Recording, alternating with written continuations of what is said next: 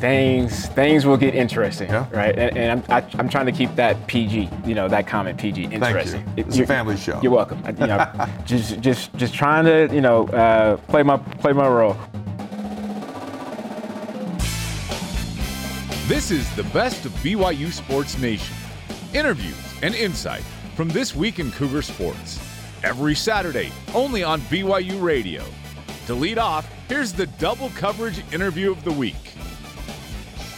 Good morning, Riley. How are we doing? Doing great. This year, it's probably more like winter practice, as it feels like every morning we wake up with another inch of snow on the ground. But uh, it's great to have football back, nonetheless. Seriously, there's too much snow around here, but at least they're all indoors where where Belo could stay warm all those years. That was important. Yeah, you know, I, I, was I was at practice yesterday talking to some of the coaches, and, and they were saying how mad, um, you know, they were when they played. They didn't have the IPF like we did, and, and I said, you know what, I'm happy we had the IPF because I wouldn't have came here if, if that was no. the case at all. I mean, let's be honest. During spring ball, there was probably days when B Logan in the IPF was like, "Hey, can we get one of those heat cannons over here? It's even a little bit too chilly." No, but eh, hey whether it was uh, 95 and humid or it was 20 degrees and frosty, B-Log always came ready to play for the Cougars. That's right. These practices that are spread out between now and, and the middle of April, how important are they for a team that's getting ready for the Big 12?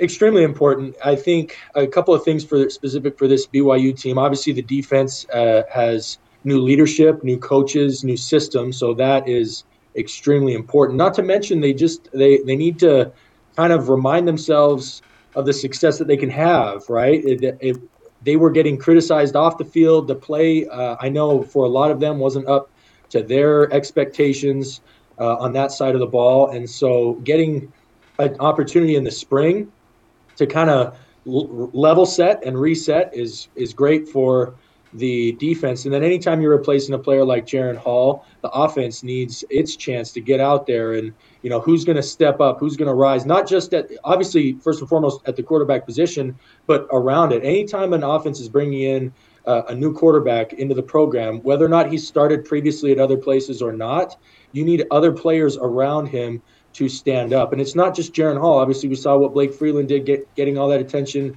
uh, at, the NFL Combine, right? So you're, you're replacing things at the offensive line. Puka Nacua was far and away the best uh, offensive weapon that they had, and he and he's not coming back. So there's plenty of this. The spring provides such a great opportunity for the for the next generation of the Jaren Halls, Puka Nacuas, Blake Freelands. Uh, Riley, speaking of the, the, quarterbacks and, and spring ball, and, and I could say this, I, I, say this respectfully as a defensive player. There, there's really not a lot of pass rush, right? We get, we can't touch you guys we can't even touch you guys off the field, or, or else we get in trouble. Um, and, and so when it comes to spring ball, uh, what are some of the quarterback, when it comes to quarterback position, what are some of the things that you guys are practicing, uh, practicing um, what's, what's your focus and your mentality going into a spring ball? people take it for granted, but a big part of the quarterback is just having the offense run smoothly, right? Like you get the play call, you call the play in the huddle, or you you manage communication in no huddle situations, and never be in a position where what happens often with uh, especially new quarterbacks in a new system, is like you're constantly the play clock. For a guy who's a multi-year starter and a guy who has been in a system a long time, the play clock almost like fades into the background. It is completely irrelevant to what you're doing out on the field. But for a new quarterback, it becomes a nuisance. And you know, if you let a few here, you know, slip here or there, first and 15 is a lot worse. Or sorry, yeah, first and 15 is a lot worse than first and 10. And it was all because you couldn't manage the tempo of the offense for pre-snap, right before the ball's even snapped. So that's a huge thing. Get used to the verbiage. Get used to the checks. Get used to you know the protections. Get used to learning different blitzes. Get used to the side adjust routes.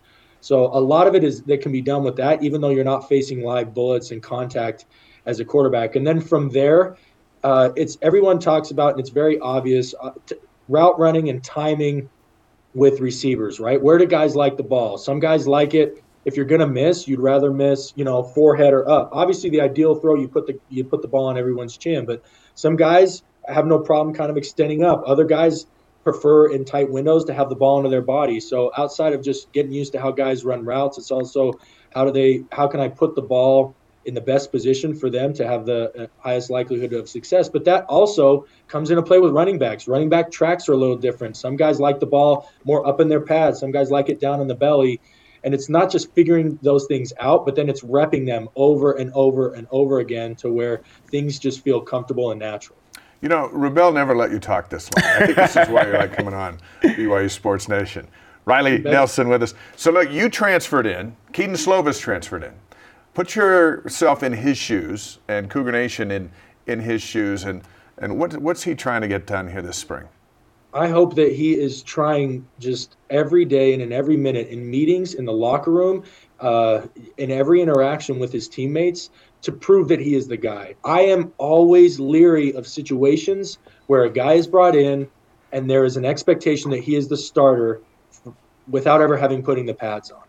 Uh, now, Kedon Slovis has started at two other P5 programs. We you've got film on him. You can see everything that he's doing. So you don't necessarily have questions about whether or not the guy can play.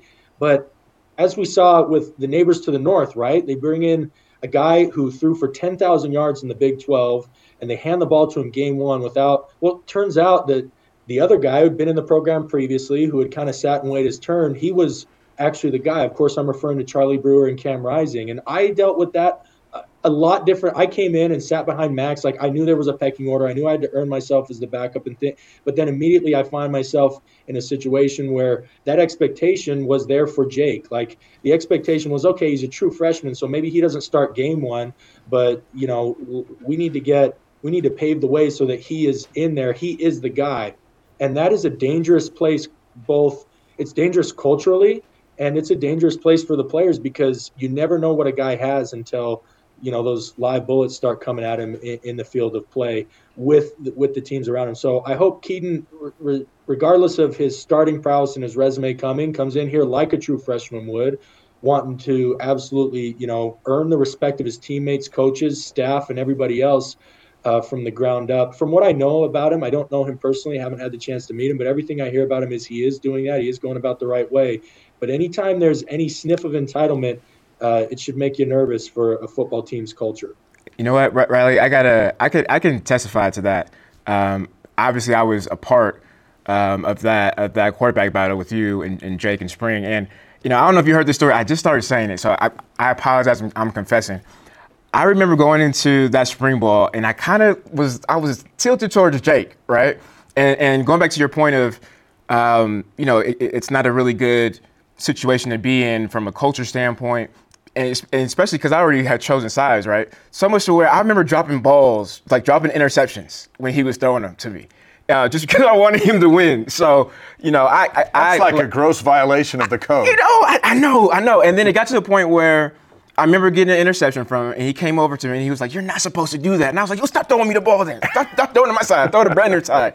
So, um, but you know what? So I, I apologize. And going back to what you said, yeah, like we kind of were divided in the locker room because we already had in our mind. I mean, it, it was Team Riley, and then it was Team Jake. Instead of just letting you guys, you know, um, go out and, and earn it, um, and then and then let the team follow whoever you know they they decided. And you know, you saw that last year or the, the, the next year when you came in. Um, for Jake, Utah State, and I would say this: I, I kind of righted my wrongs because I was, I did stand up and started cheering Riley, Riley. So, you know, I feel like I got your back in, in that sense. But I think you're absolutely right, man, when it, when it comes to, um, you know, making sure that these quarterbacks prove themselves. Every situation is different, right? We're taught we're now 10 years or more than 10 years removed from that, right? That that competition was happening in spring of 2010. So we're 13 years removed from it. So I, I don't always need to bring it up, but it is a personal experience that I have uh, to be able to speak to situations like this. It's a new coaching staff. Heck, it's a new day. Like these players are different. Transferring was back then. You still had to sit out a year, right? And uh, the, even the rankings have gotten so much more mature, right? So Jake came in as a four star back then, and the rankings and all this. But it's just, I guess I'll just say this: everyone thinks they know what they have, and but no one really knows until you see it on the field. And so you're just you just do your best to create as much stressful game-like situations as you can during spring. You're obviously going to ramp that up even more in fall camp. And you just as a coach, you hope you make the right decision. You're trotting the, the right decision out there game one, week one. Uh, and if you're not, hopefully that you've given the opportunity to develop other guys uh, in the depth chart that can come in and do what needs to be done. I'm just glad we're able to get together to get this off your chest after all these years. I, I, I, know I feel so bad because you know I, I, would consider Riley, you know, one of my good friends. He was actually in the, in the, my very first class um, that I took here at BYU, which is Pearl of Great Price, which is very interesting. But I mean, he's been with me, you know, every That's step of the way. fire, baby. That's, uh, that's, Absolutely. I, I still remember to this day every other word the teacher said. I said, who?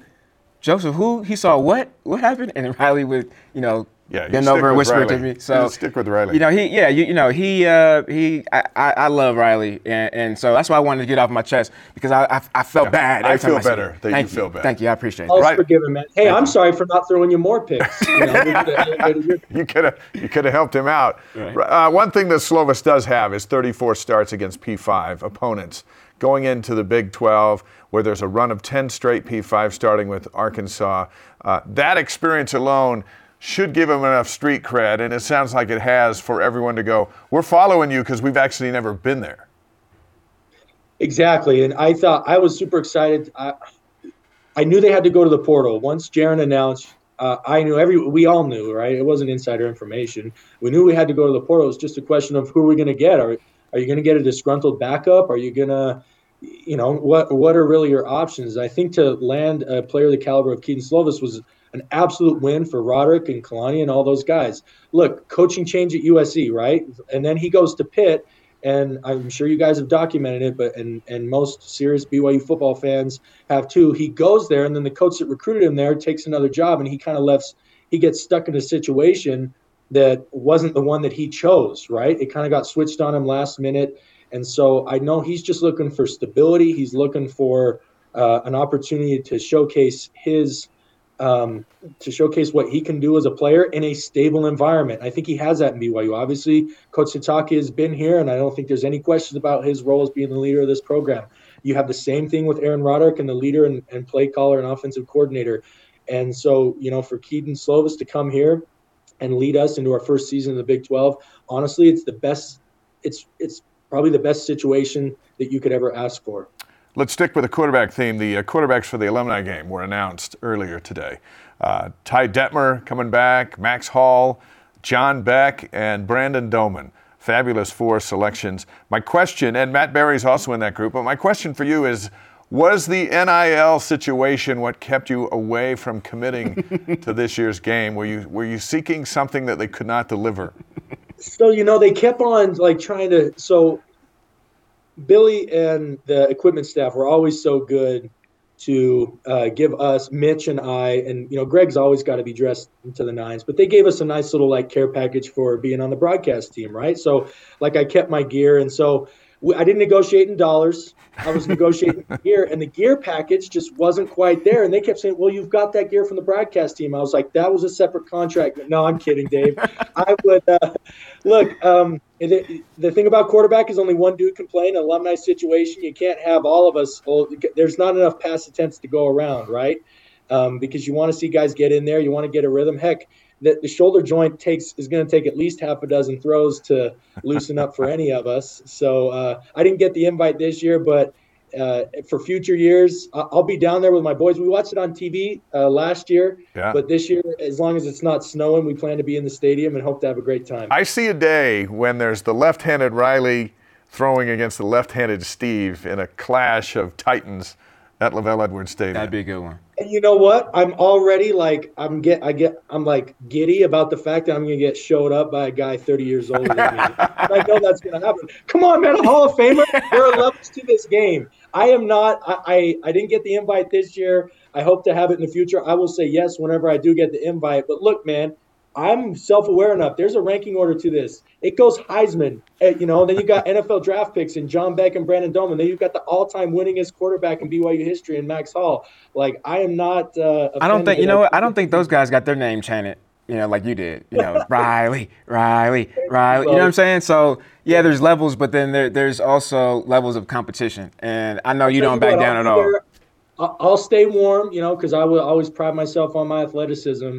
If it does get too cold for you, B-Log, I'll step in, you know, play some of that field corner. For Oh, you. please, please. We, I mean, we can make a deal right now. We can, we can rotate every three plays. I'm, that, I'm Okay, good for one, that. we, one thing we do know is, is, is there's a list of the toughest quarterbacks in BYU history, and, and Riley Nelson's right at the top. Absolutely. Right at the thank top. you, Dave. Thank you for your time. We'll see, uh, we'll see you down here at the alumni game here in a, in a few weeks, and, and uh, best of luck to you moving forward. We'll see you soon. That was one of our favorite interviews this week. You're listening to the best of BYU Sports Nation. This is the best of BYU Sports Nation on BYU Radio.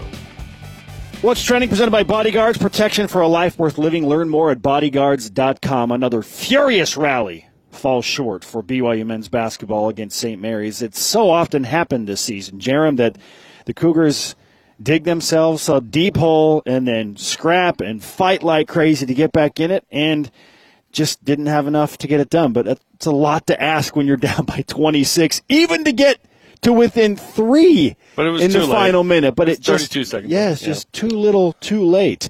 So ultimately, what went wrong for BYU last night, and why did they fall short against St. Mary's? First off, I appreciate the fight of BYU to get it down to three, but I, what I don't appreciate is getting down by 26. Like, what went wrong is that BYU had no flow on offense, uh, a lot of one-on-one. St. Mary's got BYU out of its stuff, which they're fifth in defensive efficiency. They're fantastic. They guard you on ball well. They help. They contest. Offensively, they're super crisp. They're going to get at the rim. They got at the rim the first couple of shots.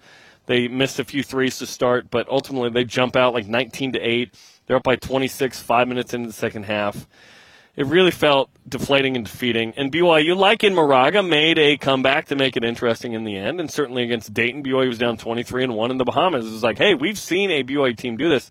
That wasn't Dayton last night. That was, uh, you know, top five seed St. Mary's in the w, uh, NCAA tournament. So it was tough. Alex Ducas is getting wide open threes. Aidan Mahaney's getting at the rim. But what really changed the game was when Dallin Hall had put had had enough and didn't like the kind of the hand on his back from Aidan Mahaney after a play. The extended around, contact. and then suddenly BYU kind of got fired up. I just wish that fire had manifested itself earlier in the game in the run of play as opposed to I'm really ticked off that we're down 20 right now, and this is going to come out in the form of this play right now. I think that's what happened. I think Down was upset at that, but he was more upset that BYU was down by 20 at that point in the second half. That was frustrating. Credit to the guys that, that put in the work there. Dallin off the bench, Richie Saunders off the bench. Well, I say this in the nicest way. He's such a spaz, and I love it. Like he's so energetic. He's willing to do anything that it takes. He finishes at the rim with both hands. It's fun. Tiki Aliatiki had some of his best minutes at BYU all in his two-year uh, career so far in this tournament. He was tremendous off the bench. Spencer Johnson continued to be that consistent three-point shoot shooter, uh, shot maker, defender. Gideon George did great as well. Those guys were probably toast at the end. That play where Dallin Hall kind of falls down, he's just tired because he BYU went with the group that came back. Rarely do you sub in the guys that got you the deficit. Um, you keep those guys in. And BYU was super tired.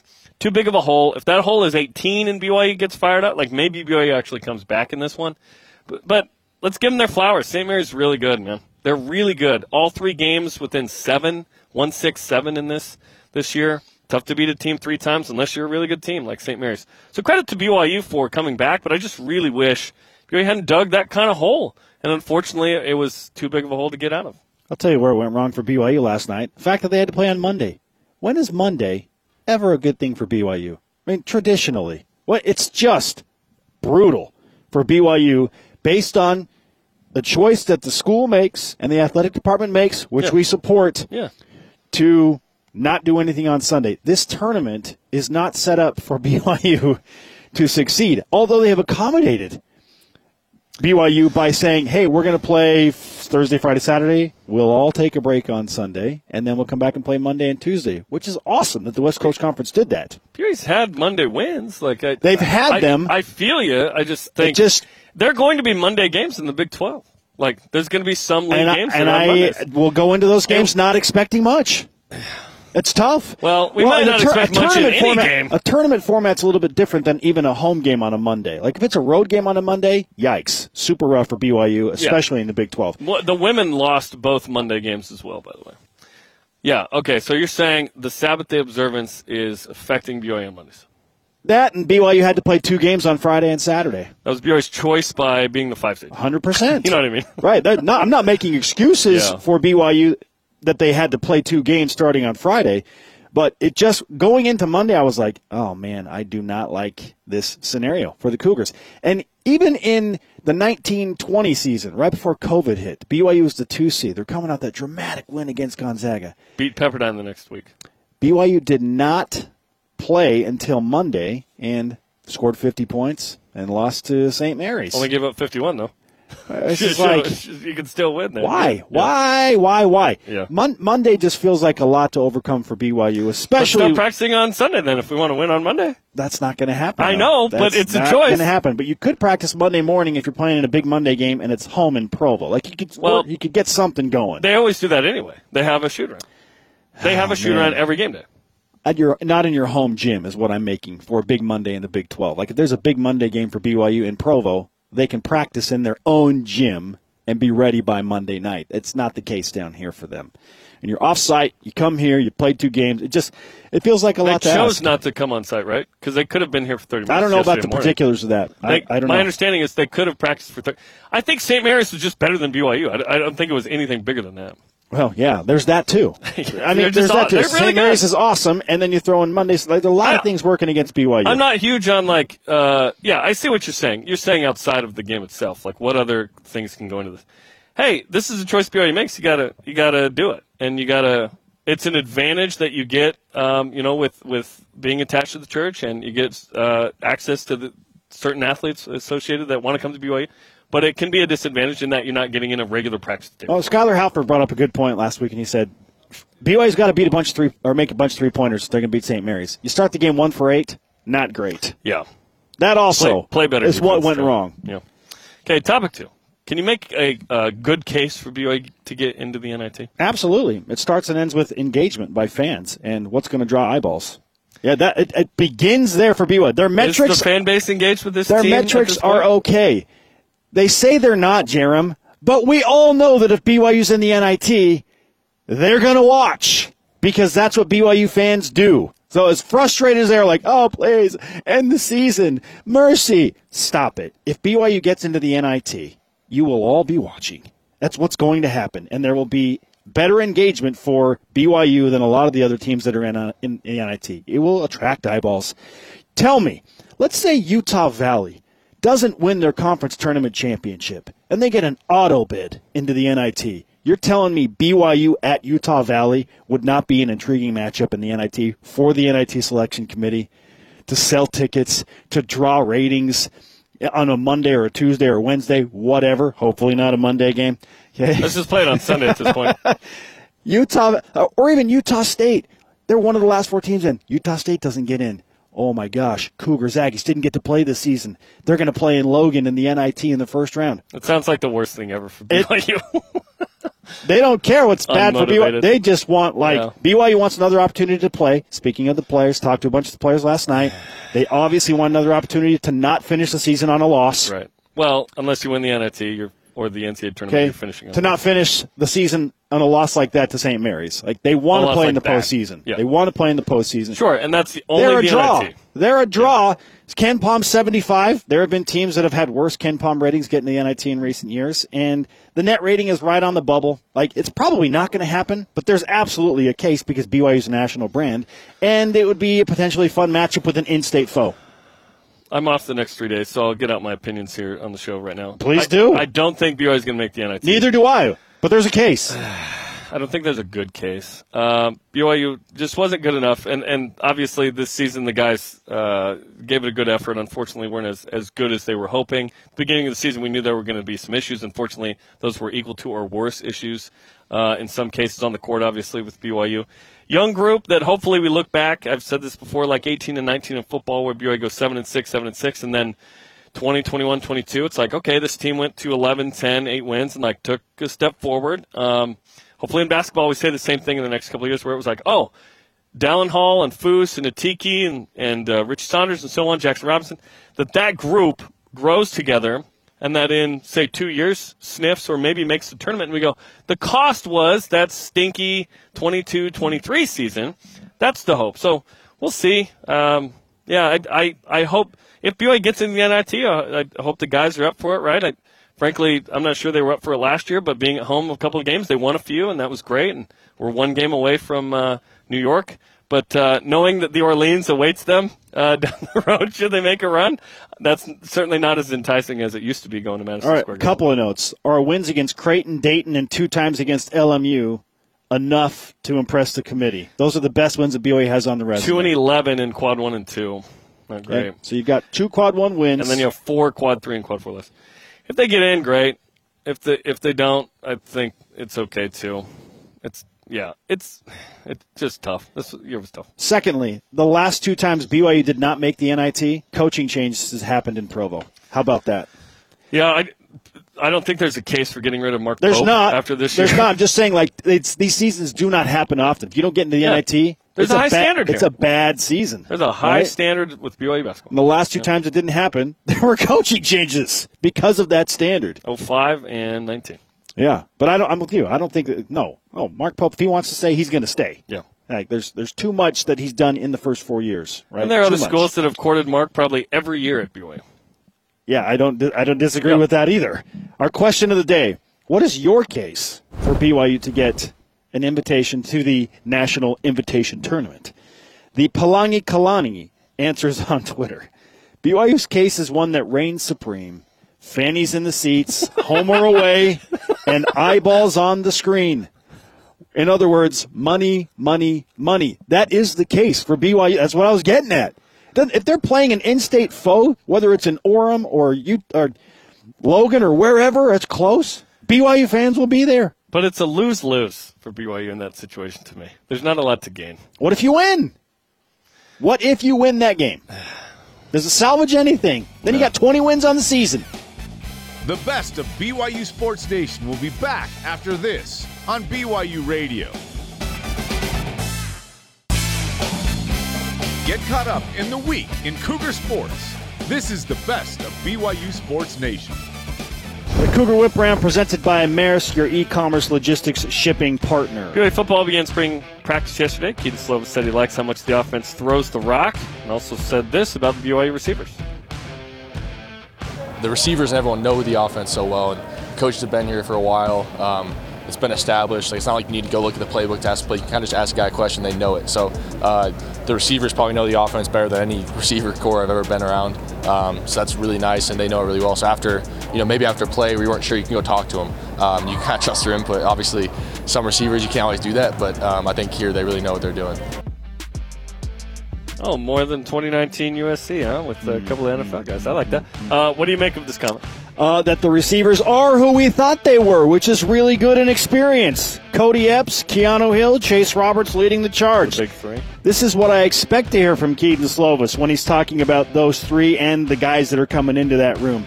Yeah, I, I, I'm happy that it's status quo, but it's exactly what I expect from Kedon Slovis. Yeah, that's great. And, uh, you know, hopefully that builds some confidence, some rapport with him because certainly those three need to combine for like 2,000 of his uh, 3,000 yards this year. Let's go. You know what I mean? Hopefully Isaac Rex has like 700 plus. There you go.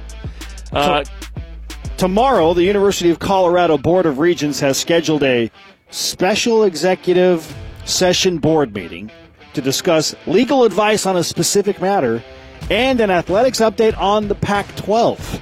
Whoa.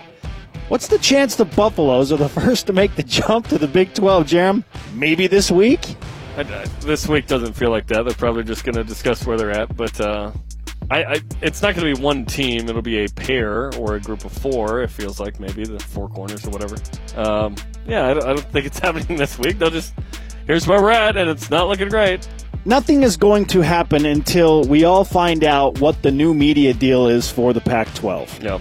When that information becomes available, then everybody can decide what they want to do. But I talked to somebody last night who works in the Pac 12 offices, who works closely with some of these people that are putting together this deal.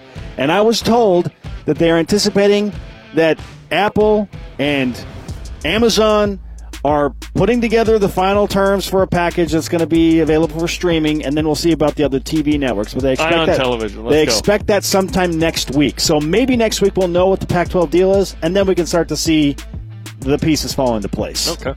K State recruiting had a fun uh, Oh, rea- this- this reaction is- to the news from Reddit College Football. This is a gem. And this is the actual sanctioned uh, blue check marked account, is it not? For it's got the blue check mark. Well, anybody can buy the blue check mark now for eight oh, bucks a month. Twitter blue. Never mind. At K State Crew, that's fake for sure. Okay, then yeah, Pac-12. Everybody's in there. Everybody's This around is- a gravestone in the is Pac-12. from The uh, Flash on CW, I believe. Yeah. That's hilarious. I please, please, all of my friends and family do this when I die. That photo. Sixteen In people front of my gathered around your grave Yeah. On your Like yeah. tombstone. Yeah. Don't be sad. Be uh, be happy Just that don't it happened. put Pac-12 on Jerem's gravestone. Yeah, don't do that. Big 12. Yeah, Big 12. You'll see the tattoo. Uh, Kyle Collinsworth tweeted this photo of a random guy in this. Japan wearing a BYU sweatshirt who said he didn't know what BYU was. Is that disappointing or impressive? It's impressive that that dude probably went to I don't know the flea market and found a random BYU sweatshirt and was like, "That's cool. That looks I'm cool." Gonna, I'm going to buy it." In in um, no, it's not Japanese, South Korean, but in Korea, Bu is a person's name, Yes, often uh, a male, a very popular male, male name. in South Korea. Yes, I, I see that in Twitter. yes, um, because quite- we follow BYU. quite a bit. Yeah, looking for BYU stuff. One time I was in Puerto Penasco, Rocky Point, Mexico. There was a bunch of stained glass, and they had a BYU Stretch Y logo Oh, yeah. that I bought Yep. and have in my house. It's cool. I love it. I love the random things that you find in in Asia, like that sweatshirt. Like I walked into this little tiny little store, just a hole in the wall store, and they had all this like authentic Nike gear that I'm. Sh- and I was like, "What? Where'd you get this?" And she's like, "Oh, there were." There were small mistakes in it, so we got it all shipped to us. But like, Oh, buy that's cool. all these like authentic Nike hoodies from like all these major programs, and they have no idea. It was like Falcons Super Syrac- Bowl champs. No, Syracuse and Duke and North Carolina. Was, yeah. No BYU though for me. So at least you had that in Brazil. This is the best of BYU Sports Nation on BYU Radio.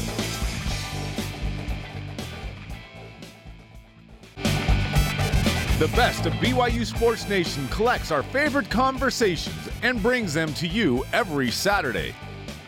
Okay, what happened last night? Why the deficit?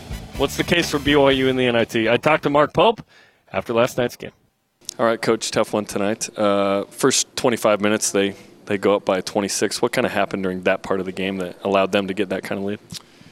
Well, they're a good team, um, and their their pace of play is uh, is good uh, for them, and it's a little disruptive to the way the game feels. And they're, uh, you know, a veteran group that's been doing the same thing for a long time, and and. Um, we were, man, we were really trying to find ourselves. Um, guys are really trying to find themselves emotionally, um, and that happens sometimes. And it, usually doesn't take that long. Sometimes it does. Sometimes you're playing a great opponent, and they can just like keep sucking the energy out of the gym and sucking out of the energy out of the gym, and um, that's why they're good. They're a good team. You get it down to four with about 53 seconds left, three with 32.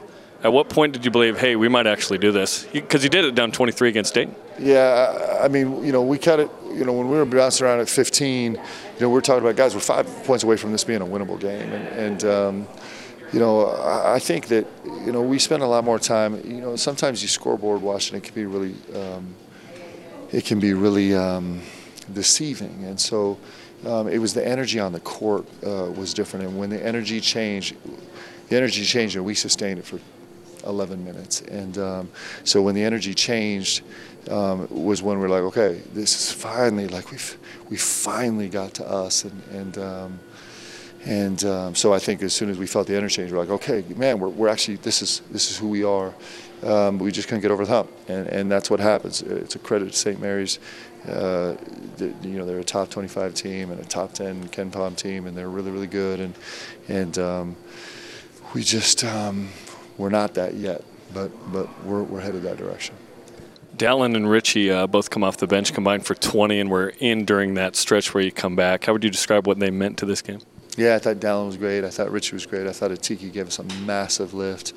Um, you know, uh, I thought Noah gave us a little bit of life in the second half. I thought Gideon finally kind of found himself down down the end. Um, but but um, you know those those young guys, um, you know um, that that young group is is man they've they've uh, taken some real hits this year and they've accomplished some really great things this year and uh, mostly what they've done is put a ton of experience uh, in their pocket and you know they've learned so much that we, we, we dipped our toe especially towards the end of the season understanding what the cost of winning actually looks like and what it feels like and how it is and the next step for us is can we take that and can we make it something that's so familiar to us that we can get there emotionally on call.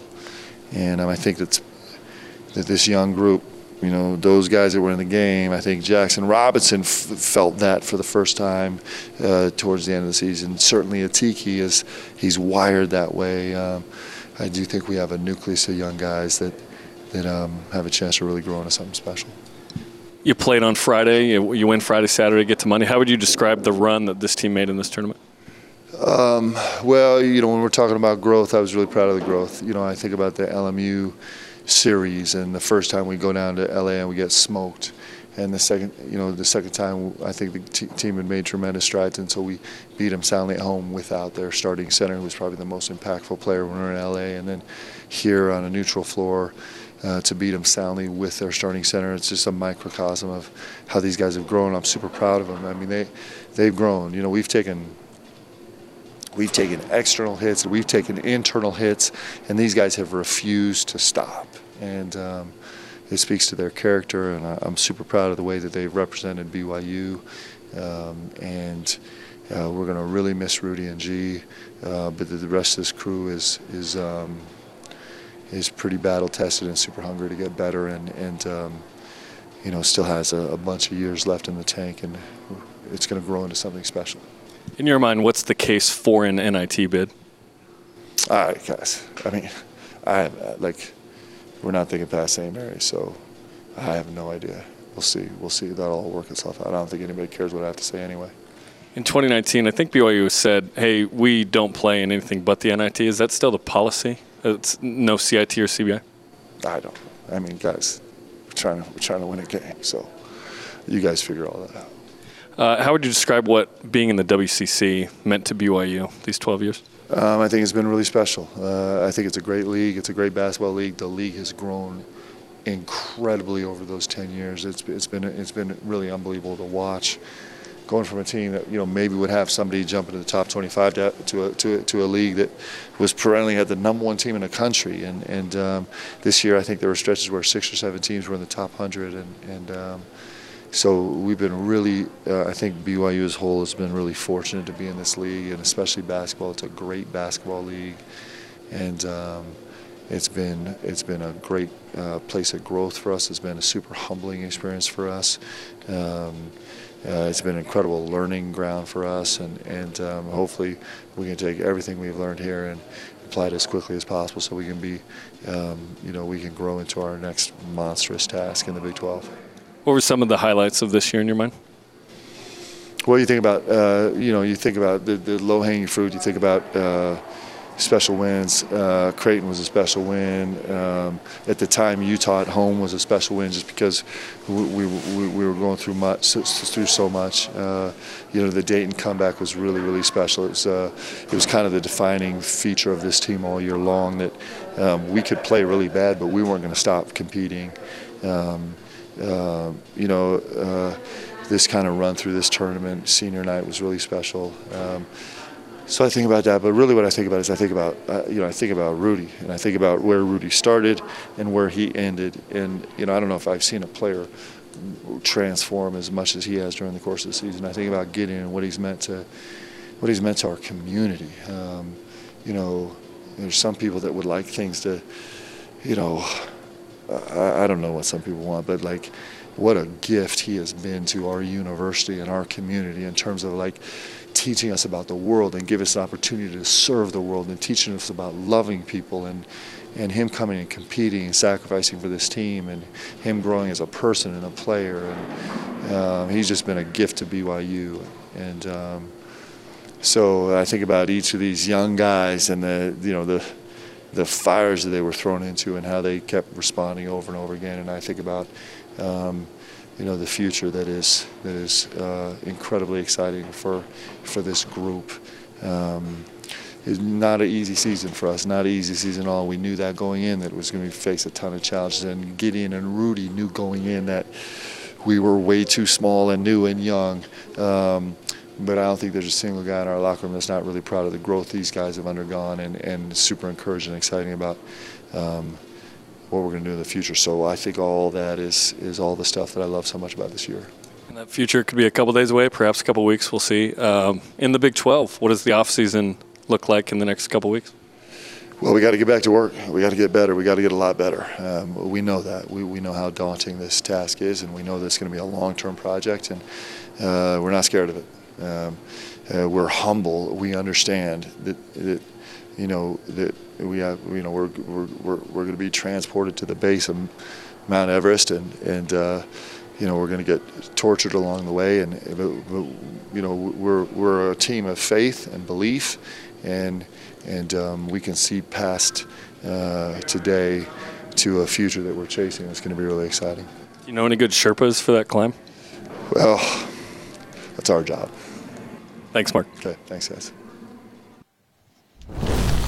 Mark Pope with Jarom Jordan on BYU Sports Nation. Uh, obviously, I mean, it, you don't want to think about anything but the game immediately following it, but the next thing would be potentially the NIT or your season's over. So I'm glad you asked the question. Sure, yeah. And uh, I get that he didn't want to talk about it in that moment, but yeah, we, we talked about the case for or against BYU or whatever. We didn't say against, but yeah, it'd be nice if BYU could make the NIT. Sure. Uh, but if this is how it ends, I, hey, it, it, was a tough season and you look uh, forward to the offseason.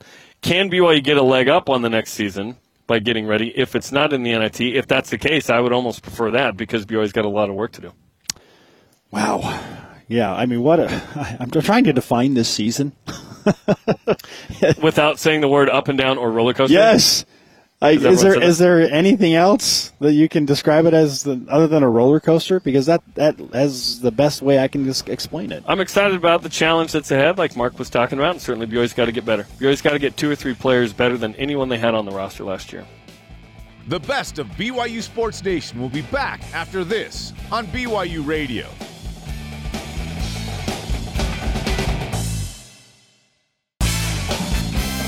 This is the best of BYU Sports Nation on BYU Radio. There's a topic that's been a buzz for some time, but now it seems to be gaining traction, especially with the national writers. Um, do you feel that there's more smoke or actual fire to the recent rounds of Big 12 expansion talk at the cost of the Pac 12? Fire. What do, what do you think? Fire. Fire. Yeah. Like, not smoke. Like, grab your kids, grab your wife, everybody, get out get out. I, I, I think it's I think it is. And you know what's, what's interesting? The last time we had this announcement um, of an alliance, of a conference alliance, what happened? Two teams ended up leaving, right? Um, two teams ended up leaving from that alliance. And then, you know, a couple weeks ago, we had the same similar type of announcement of alliance between uh, the, the, the remaining members of the Pac-12 saying we stand together, we stand strong. And then what happened slowly after that? Started hearing the rumors. So every time I see or hear an alliance, I'm thinking, you know what? It's it's not good. It's time to get out. This is so the alliance and and coming out to social media. That's the smoke. It seems like you you put out a statement that nobody's leaving after you're not sure if everyone's staying. So you ask everybody, guys, let's are we all staying? so I can put out a statement saying we're all staying. Uh, and, and so that happens, but USC and UCLA broke the, the mold. Yeah. One, um, I don't know if you can trust anybody anymore, nope. uh, especially in, in the ACC, where you've got Florida State and others looking out for their best interests, trying to figure out how to get out of this enormous land rights yeah. deal. To, and, and then over here in the Pac 12, um, can Washington and Oregon ever be trusted? because they trusted USC and UCLA and they bolted on them. Right. Um, and they want to go to the Big Ten. The Big Ten's not inviting them yet. Uh, but but the fact that they want to go makes it hard for you to go. But so you're going to stay? Right. Well, we're going to stay right up until we get asked to go. and I don't know how you do a deal there. Apparently, that they're having a hard time getting their TV deal done together because I don't know how you how you package a four or five year plan yeah. when you don't know if after next year the top dogs in your league are even going to be there because yeah. they've already told you they want to go. Right, right, and that's. I think that's the issue and why it's it's it's it is fire at this point because there, there's so many so much uncertainty. Um, base everything obviously is going to come down to that contract, and what what I see is if if Oregon and Washington if they don't like that contract, well we're, we're hearing rep- reports that they can go to the they're willing to go to the Big Ten and take less money obviously that would make sense if that new contract is going to be less than what they would make less um, at the in the Big Ten, right? It, it's a it's a no-brainer. And so then from a from a um, provider standpoint, so if I'm Amazon or I'm Apple, I don't I don't know if I want to put up that much money because Washington and, and Oregon may leave, right? Yeah. Um, and so now I'm I'm left with um, you know less of, a, of an appeal, appealing product um, than I than I was to begin with. Um, and so I think that's why you see Colorado, um, Utah, uh, or um, uh, Arizona, Arizona State saying, you know what, we got to start looking out for ourselves. Because no one else is looking. No one in the Pac-12 cares what Arizona thinks. No. At least I think that's what Arizona feels. Right. And Arizona State's been down for a little bit, and who knows their thing. And Colorado should have never left the Big right. 12 anyway, but but they're they're there, and and I think Utah is the odd team out because the Big 12 commissioner wants land. Yeah. He doesn't. Well, he want, doesn't want two teams in the same land. He wants land, right. and he wants a time zone, and that doesn't add up for Utah. If I'm Utah, I'm completely nervous about yeah. what's going down. Maybe it'll shake out, and, and everyone wins, and you come out ahead. But but right now, it it could be uh, a glorified Mountain West Conference if Oregon and Washington go elsewhere, and the Arizona schools in Colorado go to the Big 12. Can you um, imagine that? They, you know what's going to happen? They're going to go independent. well, we know someone who's done that. It worked out in the long run, but I think they're in a they're in a tough spot, yeah. and, and, and all they can do they have no leverage in that league. All yeah. they have to do all they can do is wait and see what Oregon and Washington decide what's best for everybody. But I like what, what the Big 12 is doing in that uh, it's, it's solidified. It's going to lose Texas and Oklahoma. That's yeah. huge. Right. That's like losing USC and, and UCLA. We, we all get that. But the core stays in place with the addition of the four teams, including BYU. Yeah. Uh, and now it's, uh, I think Gonzaga is still very much on the table for the Big 12 to bring them in for basketball. Now they're talking about bringing Villanova in for basketball and Gonzaga, maybe a couple other schools, and doing a separate deal. Here's our basketball contract, here's our football contract. And in the long run, basketball is a tough. They could have their own national tournament in the yeah, Big 12. Yeah, yeah. They could do that, and now now there's double the money. Yeah, and, and, and this is this is the type of, of innovative thinking that um, you know college programs that, that, that they need uh, from a from a leadership standpoint. You know, th- things have been going a certain way for so long, and and now that you have technology, you you have more viewership than than ever, and, and more eyeballs and, and opportunities of, of more eyeballs on the product. Um, having having ways and, and, ideas to to be innovative and, and, think outside the box to you know make the product more appealing, but also um, you know make money for the, the programs. I mean, this this is what the Big 12 is, is doing right now. Um, yeah, the, the, SEC by default they have, they have the best product, right? You could say that with the Big Ten as well. But when it comes to At the leadership, the upper teams, right, right, the upper teams, right. But when it comes to the the leadership, you know, does the SEC, if you have a good product, do you really, and if you're the number one, you know, if you're macho man, do you really have to do too much, you know, to, to you just got to maintain. Yeah. Um, and so we, we saw what, what happened, and it's what's happening to the Pac 12 if, if you stay stagnant, if you don't have new ideas and new ways of thinking, eventually, you know, you start to crumble. So I'm, I'm happy that BYU is in a situation where, you know, they have a, a leader in, in, leadership that is always thinking, you know, forward thinking, being innovative, and being creative. When Brett Yormark was here for the Baylor game, and he sat down on our game day set, and we had the rock behind us, uh, perfect weather, sold out stadium, yep. uh, national showdown. The Bears ranked ninth, I think, yep. uh, coming into that and he looked around and the mountains were there and he just said wow mm-hmm. he goes this is this is the big time for a guy coming from big time right. entertainment the yeah. industry he's come to provo utah and looked around going wait a sec this mm-hmm. is this is the future of the big 12 yep. this addition and he went to houston and cincinnati and central florida but we had him uh, uh, yeah, with the microphone under his chin and, and talking about BYU in that setting and um, and, and he was he was impressed. Yeah. And and, and BYU is you know is is, is, an, is seen as an asset to him, not a well we got a we got a mountain school. Right. Right. Uh, but he had to come here to see it and watch his expression, and then to see what he's going. He's going. You know, I want more. I want another time zone. Yeah. I want. Hey, why not? Why not we get Gonzaga? And we got Gonzaga, Kansas, Arizona, and everybody else in the same basketball league. Yeah. That's insane. It is. So why not do it if you can?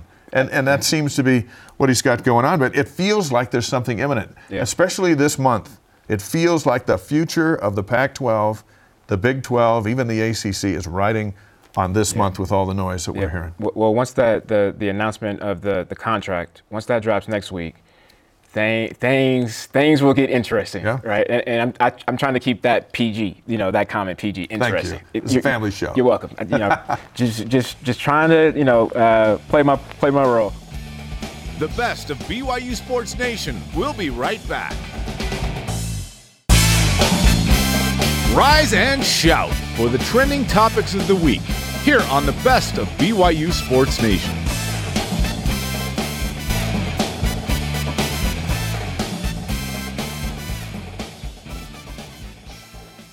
What's Trending is presented by Tim Dahle Ford, part of the Tim Dahle Auto Group, serving Utah since 1968. Spring football's here. Practice resumes later today on this Wednesday. Will be the second one. Which position group are you most interested in watching as as these spring drills roll out? Um, you know, obviously, I said the kickers at the beginning of the show, but that was uh, obviously a lie. Um, with with me, you know, I was I was intrigued with this question because I would normally say the DBs, right? But for me, it's the running backs, and mostly because of, of Miles Davis. I, I know he, he came on a little bit late in the season, um, got hurt, right? So we didn't really get to see if he was able to be consistent, but we know that that in Miles Davis, he's a home run guy. Um, I kind of I kind of think of him like a Reggie Bush type of guy, where he may not be in every single down, but when he does get the ball, when he when he has the opportunity, um, his his vision, his shiftiness, and, and his ability to to make a read, stick his foot in the ground, and then go. Um, I, I, I think he could be a big play guy for, for BYU. There's also a couple other guys as well. Um, Aidan Robbins, which you know I've heard you know meets the eye test, right? Um, you know, a couple of former players that I talked to recently that, that went to practice said that he just looks like a monster. And he's out. He's sitting out spring. He's got his wrist in a cast from surgery. And then, of course, uh, you got Martin, LJ Martin, who's still in high school. Yep. Uh, four star kid coming. Those two are going to factor in big time in the fall. The other guys, however, Hinckley Ropati made some noise at the end of the season. And, and I'm excited about Hinckley because of how he how he came on last year. There was times and moments where, where we were like, man, what's up with the running game, right? We like we got to get this figured out. And when he came on, he had an explosive, explosive game. And we, I still remember here in the studio, we were scratching our heads. Like I was like, who is this kid? Where'd he come from? Um, and his his ability to catch the ball uh, out of the backfield in the screen game, and then when he's in the open field and and has some linemen in front of him, I mean. Look out! I mean, he's he's he, he has the ability to be another big play guy as well. And clearly, he wasn't in the Boise State Scout. Right, right, exactly, You know, exactly. Fifth string running back and this and that, and hand it off to him, throw him that screen pass. He goes 50 some yards for a touchdown. We're like, whoa. they they were confused just like we were confused, you, you know. And um, and and so usually when you, when you think about big plays at BYU specifically, what do we think about? Receivers, right? Right. Quarterbacks, receivers.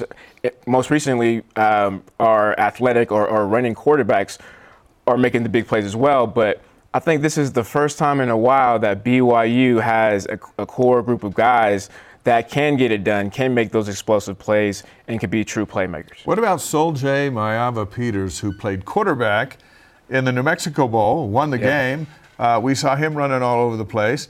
Uh, he's been moved to running back. Yep. So- Uh, how, how much uh, how much attention should we be paying to Sol-Jay? I, I, I like this move because in the when I was watching him in the bowl game, I was like, this is this is a running back playing quarterback. Yeah. Uh, I like the game plan, right? Another opportunity to to get your your uh, opponent off guard.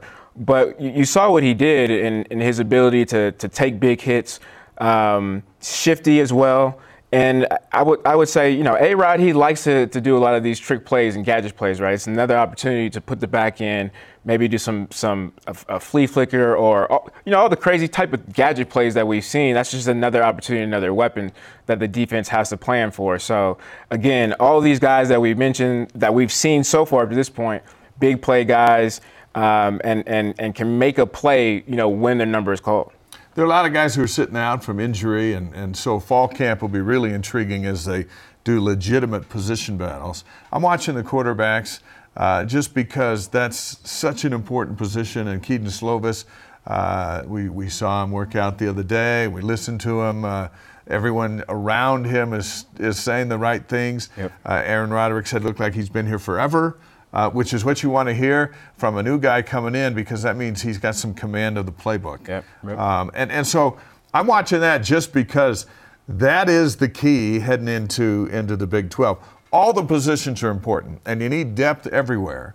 But to have a quarterback who's got 34 P5 starts under his belt, uh, uh, P5 opponents he's faced under Right. his belt, I just think that's uh, the best thing BYU could ask for going Yeah. into their first uh, Big 12 season. So I'm, I, I like him.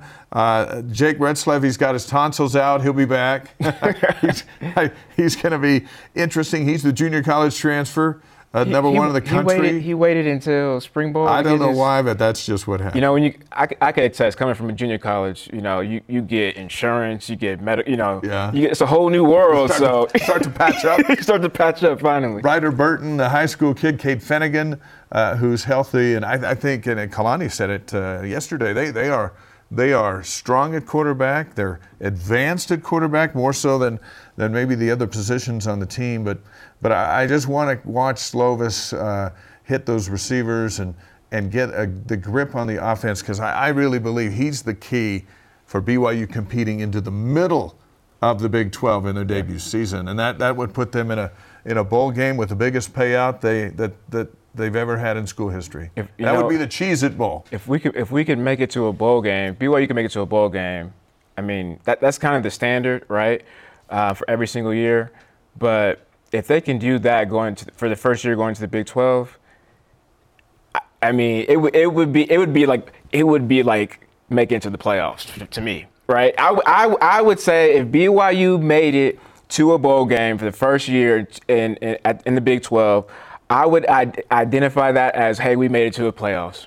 We made it to the playoffs. That, that's what I would say. 23 days until the, the spring scrimmage on BYU TV. That means there's 23 days for it to stop snowing, warm up, so that, that they can get out of the indoor practice facility and, and onto the grass. And I think that uh, that's not going to happen this week. Doesn't look like uh, with the kind of winter we've had. But but to get at the stadium and, and get out there and start throwing it around um, will be a big thing. But but hey, back in the day, they didn't even have an indoor practice facility, and so you just had to deal with the storms. Yeah. This is giving BYU a chance to get after it.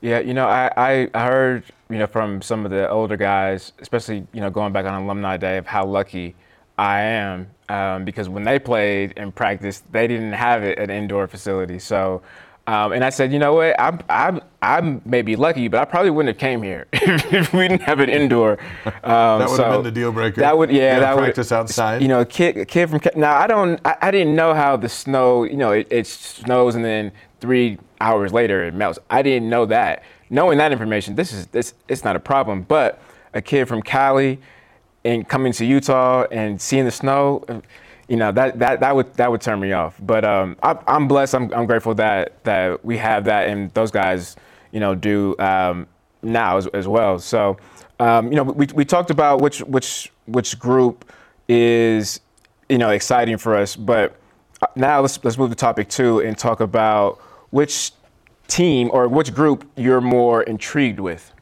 Intrigued is a is a, is an interesting word. It goes a number of different directions. I like uh, um, the notion of so many things about this football team, but the kicking game's a bit of a mystery, and I'm intrigued as to how they replaced Jake Oldroyd. Yeah. Now, Oldroyd at times was uh, among the best kickers in the country, and as life goes, there were times where, where he struggled. When he struggled at parts last season, we saw the impact it had on the game um, and, and on the approach to the offense. Yep. So if you get that back to where you got a kicker that you can trust, uh, then you can worry about all the other things. But there's Cash Peterman, Justin Smith, Will Ferrin. Uh, one of those guys is going to be the new Jake Oldroyd. Think about it. Jake Oldroyd won Kalani's first game for him way back in 2016 With The cleats, right? with the green cleats at Arizona. I was down there for that, covering it for BYU TV. It was phenomenal. That was so long ago. And now all of a sudden, we now we have a new kicker. Right. We saw Justin Smith a little bit uh, during the struggles that, that Jake had had, and, and now it's it's it's time to sign up somebody new and and give him the job. And Kalani even mentioned that the other day, saying, um, "I'm curious to see how the kickers are gonna are gonna are gonna pan out." That is such a big position, and I know I know how you feel about kickers, and often on game day, I'm I'm I'm persecuted for saying, you know what, the, the kicking game's going to be big today. But it, it is, and You're you right. notice it when you don't have it. You, yeah, you- you're right. It's it is one of those things where you, you, you take for granted, and, and when you don't have it and it's not there, you do start to notice it. And, and it, it reminds me of being of playing corner. Corners that have quiet games are usually good. They're, Yeah. they're doing their job, right? Um, and same thing with, with, with kickers. If if if the spotlight is all on the kickers 24/7, if the kickers are being talked about in the media, that's not that's not a that's not a good sign. And and you're right. You know, we, we don't understand how the the coaching and the, the strategy, the philosophy, you know, at, at each individual drive um, makes a difference when you know you have a solid kicker or, or you don't, right? Now instead of saying, hey, we're in field goal range, um, let's just manage this drive, we're saying, okay, now we got to score, right? And then I know defensively as well, um, it just it sucks the life out of you when, when you when you go out, you make a stop, your offense drives and you know 80 yards, and then you miss a field goal. It's it's like you you turn around and you're like, who? Do, I want to kill somebody. Well, I, I'm going to shake somebody. Think you know about the I mean? Baylor game. Yeah. Baylor game, Oldroyd drops, runs out to the field. It's like, well, this game's over. It's going to kick a 37 yard field goal. Right. Win the game. Misses. Twice. Overtime. Here comes a 35 yard field goal. It's like, okay, now the game's over. Misses that. Yeah. And the defense ends up having to win the game, holding uh, Baylor on fourth down uh, as they attack the end zone. And those feelings used to never exist. It was like, it was Jake the Make. Right, But. Jake the Make's a human being, and he was in a bit of a struggle. Yeah. Uh, when that kicking game is is shored up, it's like, all right, we're inside the 40. We got three points. Now we can kind of gamble on some plays Yep. because we know we're going to come away with some points. As opposed to down at the five yard line, it's like, should we go for it? Right. It's, it's a it's a luxury. The NFL's dealing with that now too. Now they they moved the extra point line back. Right. There are kicks going all over the place this last season to where teams were going, you know what? I think our best chance is to get three yards on our own. Right. Uh, and, and, and get for two. All right, what are you most intrigued about? The defense, um, and you know, clearly the defense struggled last year. Um, Is it the physicality of the defense or the mindset of the w- defense? w- the identity. I want to see the identity. Uh, so many times throughout, uh, I would say the last couple of years, we, we've seen uh, the, the defense go into uh, each week with a new game plan. Um, you know, when I, with us, when I played, we ran a three-four. Our base defense was was three-four, quarter, quarter, half. If anybody asks me what defense I ran, that's what I ran. And you know, based off of our opponent and who we're playing, you know, we, we would game plan and, and, tweak things here and there that would um, put us in situations to be successful. But we weren't coming up with a whole new playbook each and every week, right? Just like how these guys were were last year and and for the last couple years. And and to to me, my heart goes out to them because how can you you know, manipulate your style of play within within the playbook, right? With, within the scheme. Uh, we, we talked about it earlier in the show. Spring ball is an opportunity for veteran guys to go out and say, you know what? I've been doing this and this and this well. Let me try to do this a little bit. Let me see if I could do this, or let me take, you know, this plan or or this technique from this guy that I see in the NFL and, and, and implement it here. You can't do that if you don't have a foundation, right? If you don't know what you're doing each and every week, Yeah. how can you have that, that extra opportunity to, to, to manipulate and um, you know make things your own? And and so for me, I, I want to see what the identity is. Are, are these guys, um, you know, running a certain a three four, a, a four three, or are these guys, you know, going to be flying around? You know, something with us in Bronco was always. These guys, it's a physical defense. Yeah. These guys are physical. No matter what, we they're gr- these are grown physical men, right? They're they're these are grown men, and they got kids and wives, and they're and they're going to be physical. That that was our identity, and and and we took pride in that. And at, at the end of the day, we can always you can always reset when you're going through some struggles, the highs or lows. You can always reset and say, you know what, the, guys, we're not playing like like like we know how to play. This yeah. isn't us, but this right here, this is us. Let's let's turn things around and play a smash mouth football. So I'm I'm I'm intrigued to see to see that, um, and and specifically, is it is it is it a three four or is it a four three defense? I, all four new defensive coaches have been here on BYU Sports Nation. They've all talked about this this attitude. A lot of their guys are out. You know, Justin Ena's top two linebackers aren't participating in drills because they're recovering from from injuries in Max Tooley and Ben Bywater. So it's like, so well, what can you get done? Right. And he said, I'm looking for I'm looking for attitude. I'm looking mm. for the mentality of this team is now practicing as a Big 12 team for the first time ever. Right uh, not as an independent team.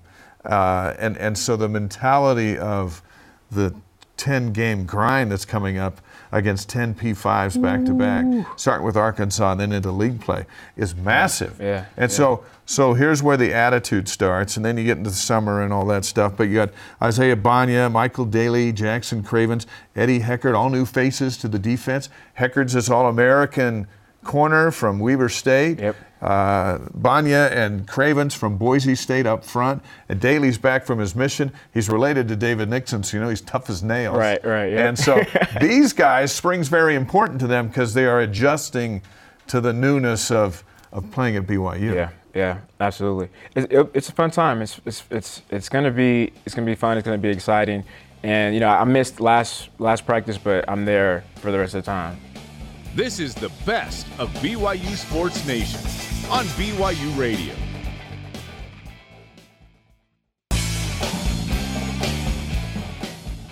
Hear what the coaches, athletes, and experts have to say. Here's another great interview from the week on the best of BYU Sports Nation. Tyler Batty, the big man, feeling healthy, ready to go. Welcome. Thanks. It's great to be here. After day one, what are some thoughts? Uh, Awesome. Honestly, our first spring ball practice was a lot of fun, uh, high energy, uh, and it's just always good to be back out with the guys, you know, working out and on the field and drilling and all that. So, what is the difference uh, practicing as an independent versus now practicing as a member of the Big 12? You know, it's a it's it's different. There's there's just a little little twists and changes here and there. I think the biggest thing is uh, guys you know, realize that yeah, we're part of something bigger now. We're part of the Big 12, and and uh, you know, it's on everybody's mind.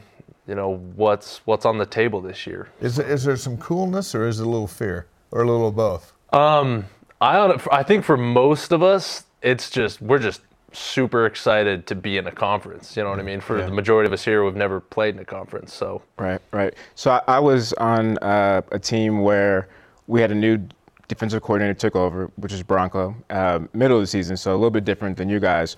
But um, the the energy, the vibe, everything changed specifically with a lot of the, the second string and the third string guys. I mean, the guys that were injured be, were healthy.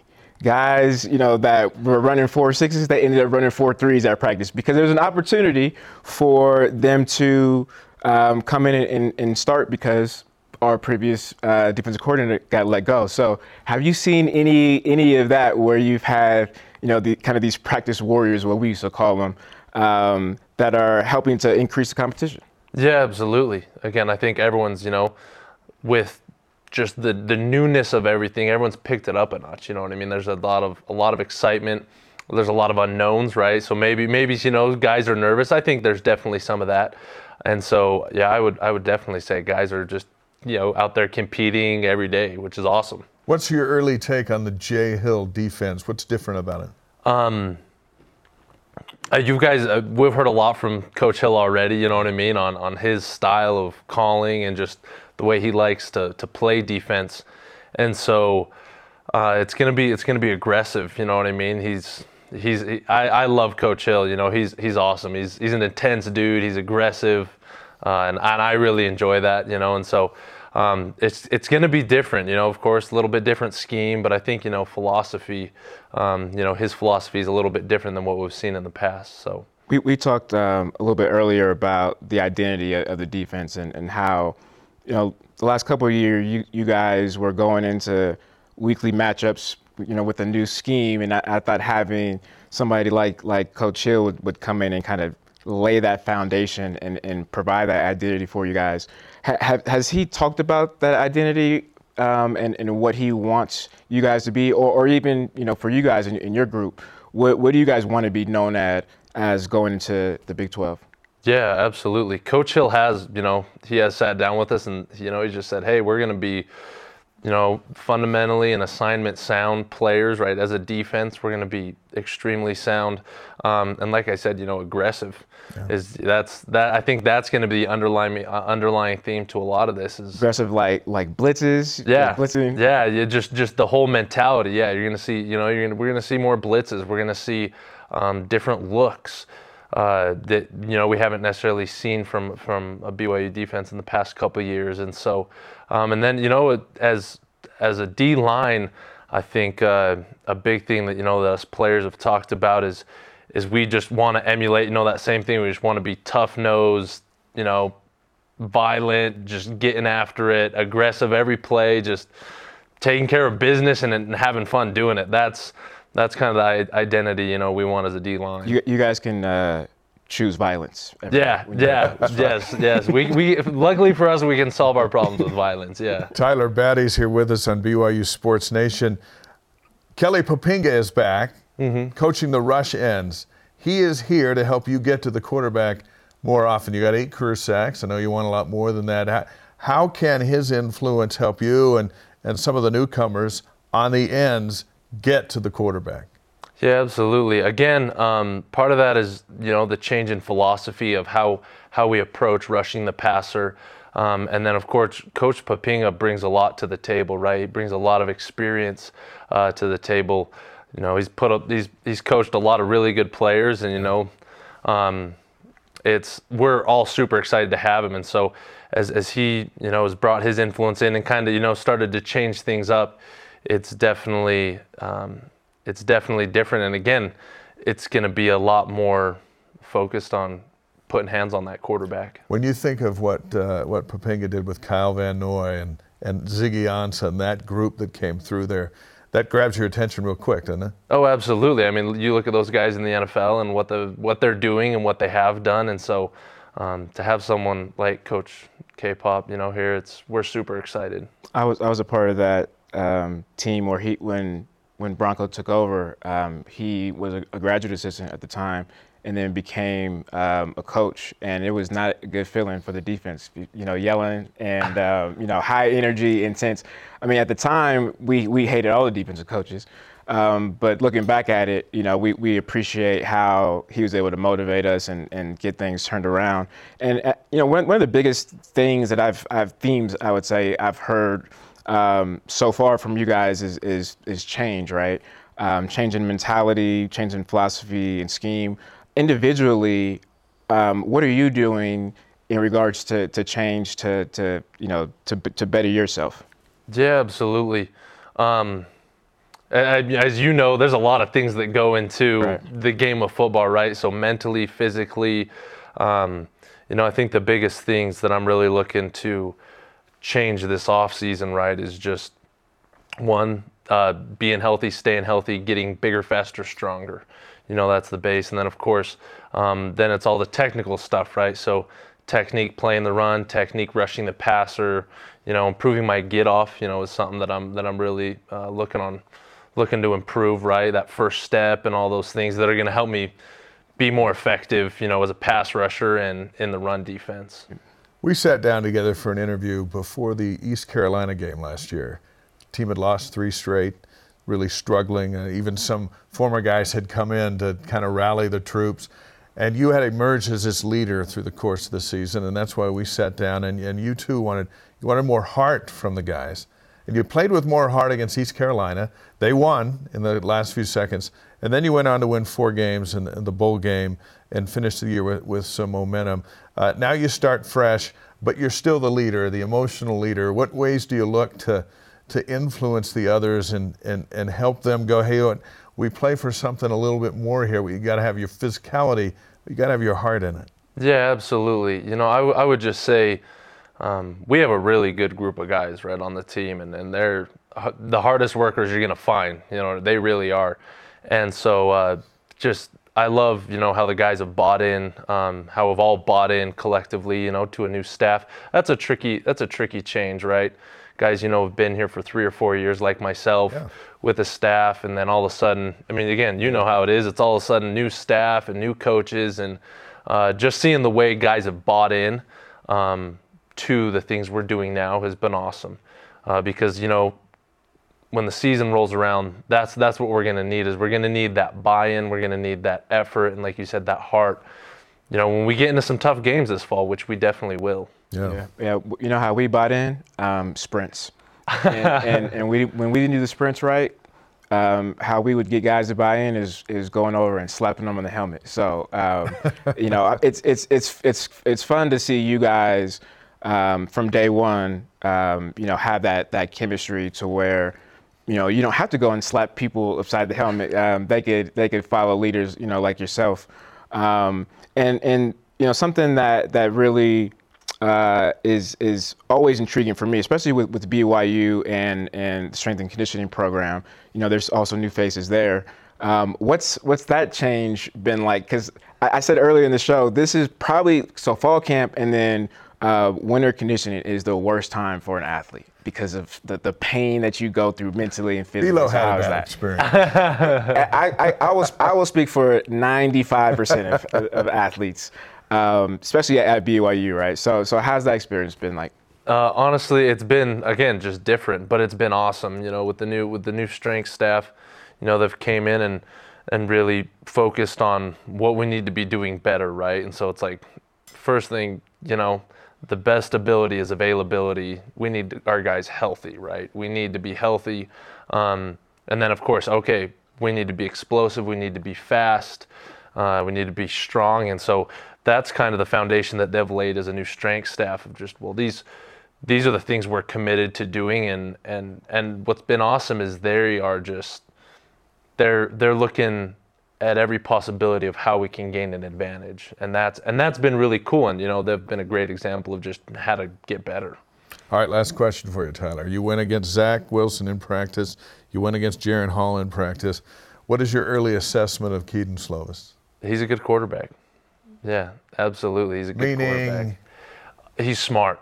So I, I mean, at the quarterback position, right, you have to be smart, and he, he's smart. He understands football.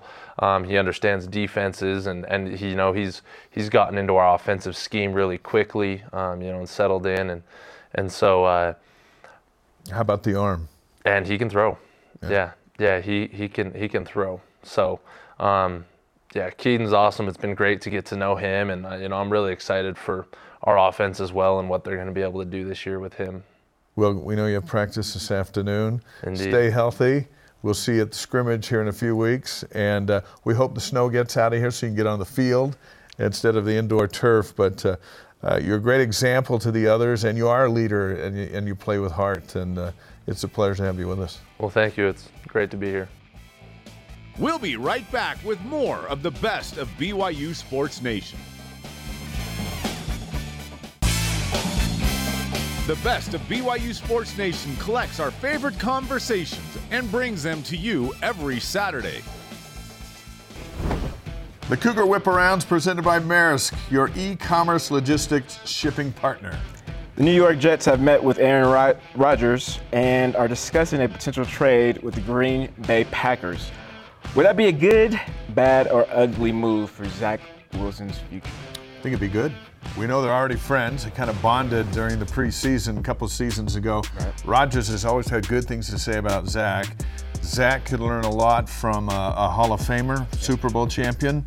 and might just give, to put all the pressure on Rodgers, and you know how great Jets fans are, but it might just give Zach a chance to take a breath, watch and learn, uh, as opposed to just going out and doing it from the start, uh, which, which he struggled with uh, and allows him to reboot a little bit. If Aaron Rodgers goes to the Jets, Jets fans will think they're going to the Super Bowl. but Zach Wilson can look at that and go, you know what, I'm going to be able to make it because Right. now I got someone to, to guide me and show me the way. Yeah, no, I, I, agree with you. Um, you look at Aaron Rodgers and, and his career, right? Who he sat behind Brett Favre for a little bit, and um, you know, you, you, you learn the game, but you also learn how to be a professional off the field as well, well how to conduct yourself, how to how to work, right?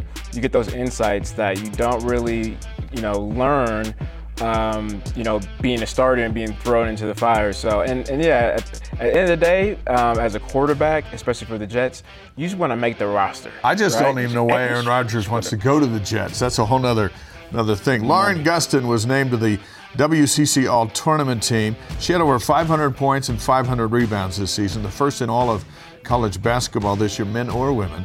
Will she repeat 500 and 500 next year in the Big 12? That would be a thousand and a thousand that would in be, two seasons. That would be crazy. Look, I'll, I'll, say this from my own experience. Whenever I played Oklahoma, Florida State, I, I throw Utah in there as well, TCU, um, you know, bowl games when, when I played Oregon State. It was a different type of athlete that I went up against compared to the Mountain West. Right. Right. Everybody was bigger, faster, and stronger, um, and so it, the games were more challenging. It, it was tougher to, to get you know, to, to make plays. All my interceptions and my, my big time plays, my tackle for losses, Wyoming, New Mexico State. You know, I gave up a couple of touchdowns against TCU, Florida State. You know what I'm saying? So that's the type of competition she's going to be facing week in and week out. It'll be it'll be tough for her. However, her work ethic, I, I, I think, will allow her to compete. Maybe not at that level, but still at a, at a high level. It'll be fun to see. Um, a lot has been made on BYU Twitter in the last week about the Cougars entering the Big 12 uh, with the largest arena in the conference. How many wins is that worth?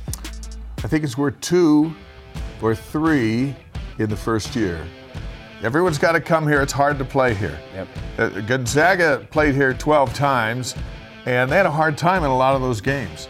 And they were number two, number three in the country. They right. were Big 12 type teams coming in.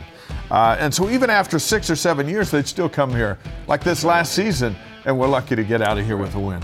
So I, I, I like the Marriott Center uh, as a surprise to these teams. These teams are coming in stocked. They're, they're good. They're top 20, all that stuff. So I think two or three, but down the road, the Marriott Center can become the the most feared venue yeah. in uh, in the Big 12. Kansas is a historic venue against McDonald All American players. Right, right, All right. So you go to Kansas, it's all this stuff, and you're playing the best. Right. When BYU rebuilds its roster to Big 12 quality, and that's going to take a little while, and the Marriott Center, yeah. that's a winning combination. And you know what, too? The elevation, the lungs. We forget about that part, right? Yeah. So yeah, now, as an throw athlete, it all in there. As an athlete, I am worried about the noise and I'm worried about breathing. And the rock. Don't forget the rock. The, the rock, rock they they they rock. The Big 12 introduces a Big 12 basketball anthem for the conference tournament. The anthem is a track called "No Nights Off" by artist PL. What would the anthem be for BYU going into the Big 12? For me, it's it started from the bottom by Drake and and the, the words somebody laughed. She, she gets it. Um, it, it these are the lyrics. Started from the bottom and now we're here.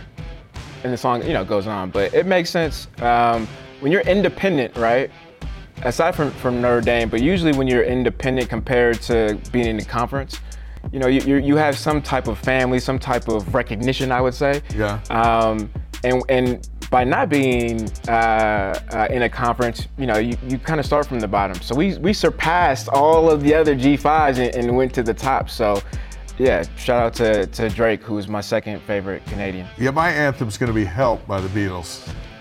Never heard, Help. never heard that. We need somebody. I have heard that. You have That's heard. a good one. That's my anthem going to the Big 12. When you're going into the toughest conference in America, you need some help. Yeah, absolutely. And uh, and that's staring at the Cougars in in November, just around the corner. Join the conversation 24/7 on Twitter, Instagram, and Facebook using the hashtag BYUSN. The best of BYU Sports Nation rolls on after this.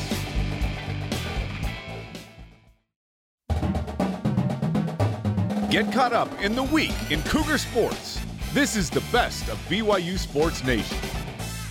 Let's start with the current quarterback situation at spring practice. The team went through its second workout on Wednesday. So far, head coach Kalani Sitake is happy with what he sees at the quarterback position. I thought it looked great. I thought all the quarterbacks looked really good, so uh, no complaints there with the QB. There's a lot of talent in that room. Belo, are you expecting greatness from Kedon Slovis right away? I, I'm, I'm hoping for it. Um, I don't know if I'm expecting it. You know, like, like I said earlier, the, the guys look good, the team looked good, he looked good yesterday, but I need to see it. I need to see it live, right? I, I need to see what's going to happen when when it counts and when it matters. Um, anybody. So so when I used to play, we used to call certain uh, players uh, practice All Americans. Practice, you're a practice All American, meaning you you um, light it up. You know, you, you do everything right. You look like an All American when you're practicing, but when you're in the game, you suck. you know, and I'm not saying that's going to happen with him. It, it's just it's a it's a different mentality when you are in game situation. And then obviously for a quarterback, it's completely different as well because, you know, as, as we know, we, we're not allowed to touch the quarterbacks. And, and so it's hard for a defense, or I would say for even an offense, to get a good gauge on if the quarterback's getting sacked, if, if there's truly pressure there. Um, because he could sit back and know, you know what, I'm not going to get hit. I don't have to worry about anything up front. So I'm going to stay cool, calm, and collective, and I'm going to, you know, throw these BBs, which is what we're seeing, you know, at, at practice. Um, however, his his experience uh, up to his you know career up, up to this point, it, it gives me that confidence that what I'm seeing in, in practice for spring ball can carry over um, to, to to the field, and and so you know the, the fact that he's had so much experience, he, he can come in, know the plays, pick up on the playbook. I, I'm I'm I'm I'm optimistic. You know, um, I, I've had some experiences in the past with quarterbacks uh, in spring ball or or fall camp that looked amazing, and then when we got onto the field and, and when the season started, Not it so was much. that was completely different. So I, I don't feel this way with him. Greatness is a is a is a big word. Um, uh, can he be great? Uh, you know, time will tell. Um, Yeah. But what but a quality of greatness is is leadership. And when you think of all the great quarterbacks at BYU, leadership's like their number one trait. And then they could make the throws, and then they could do dramatic things. Uh, Jim McMahon was a leader. Mark Wilson was a leader. Gifford Nielsen was a leader. Gary Sheide was a leader. Then you go to the other side. Steve Young, Robbie Bosco, and on and on and on. Uh, Jaren Hall was the leader. Before him, Zach Wilson was the leader. And then they made the great throws. I think this is where it's important in spring to become the leader. Uh, and then you go into off uh, off-season drills in the summer and individual workouts and all that stuff to come back in the fall camp. This is where he can be great. Is like, hey, I came from USC and Pitt, and I played in all these P5 games, uh, but I'm here now, and I'm going to do what you're going to do. I'm going to win your trust, and we'll talk to Riley Nelson about that in a couple minutes. But this is the way we're going to go and lead, and as he leads, he can become great. Yeah. That, I think it's where you get the stamp, and it might not be that they went uh, 10 and two. It might be that he was great in the first year of the Big 12 because he led them into a six, seven, eight win season.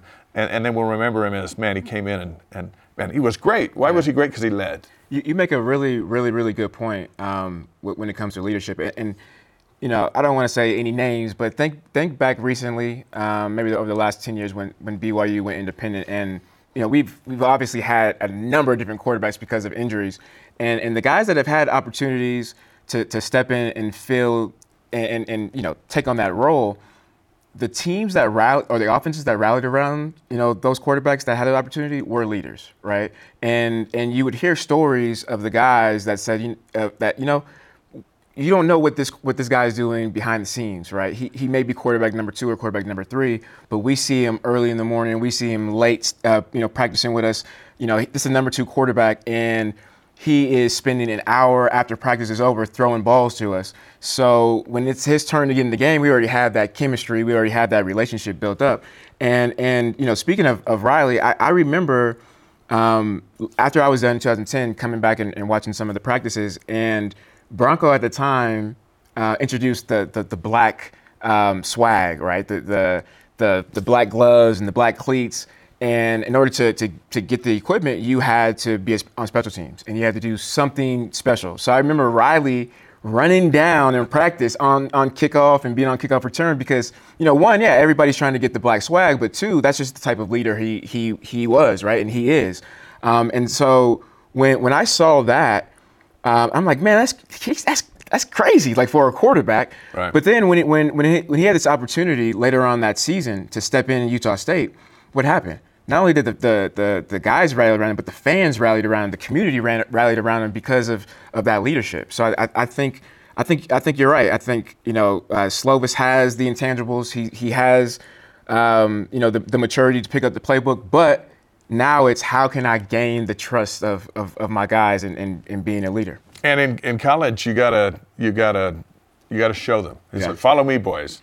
Uh, in, in the pros, Aaron, Rodgers, Aaron Rodgers could show up at the Jets and go, "I'm Aaron Rodgers. You're all following me," and, yeah. and they will. But but in college, you know, it's it's like, okay, well, before I follow you, mm-hmm. show me you're willing to do everything that that is required yeah. of a leader. And if he does that in spring, then he will be as big of a find as Aaron Roderick thinks he is already leading them into the Big 12. Absolutely. Just, just like with the example with Riley, you know, that, that was more of a follow me, right? Let me, let me show you guys. Yeah. Instead, of, instead of, hey, you guys need to do this. And we, we talk about this all the time in pre and post game shows when, when players don't produce and, and, and they walk up to the huddles and, and or they stand on the benches and they get all rah, rah, rah we're you know us as players we're like sit down and shut up you make a play first and then yeah. you know i may consider listening to you that's what made kyle van noy so great yeah because yeah. he was he'd rally on the sideline and he was the one out making plays yep. and riley's the perfect guy to talk to about Kedon Slovis and, and spring football because we saw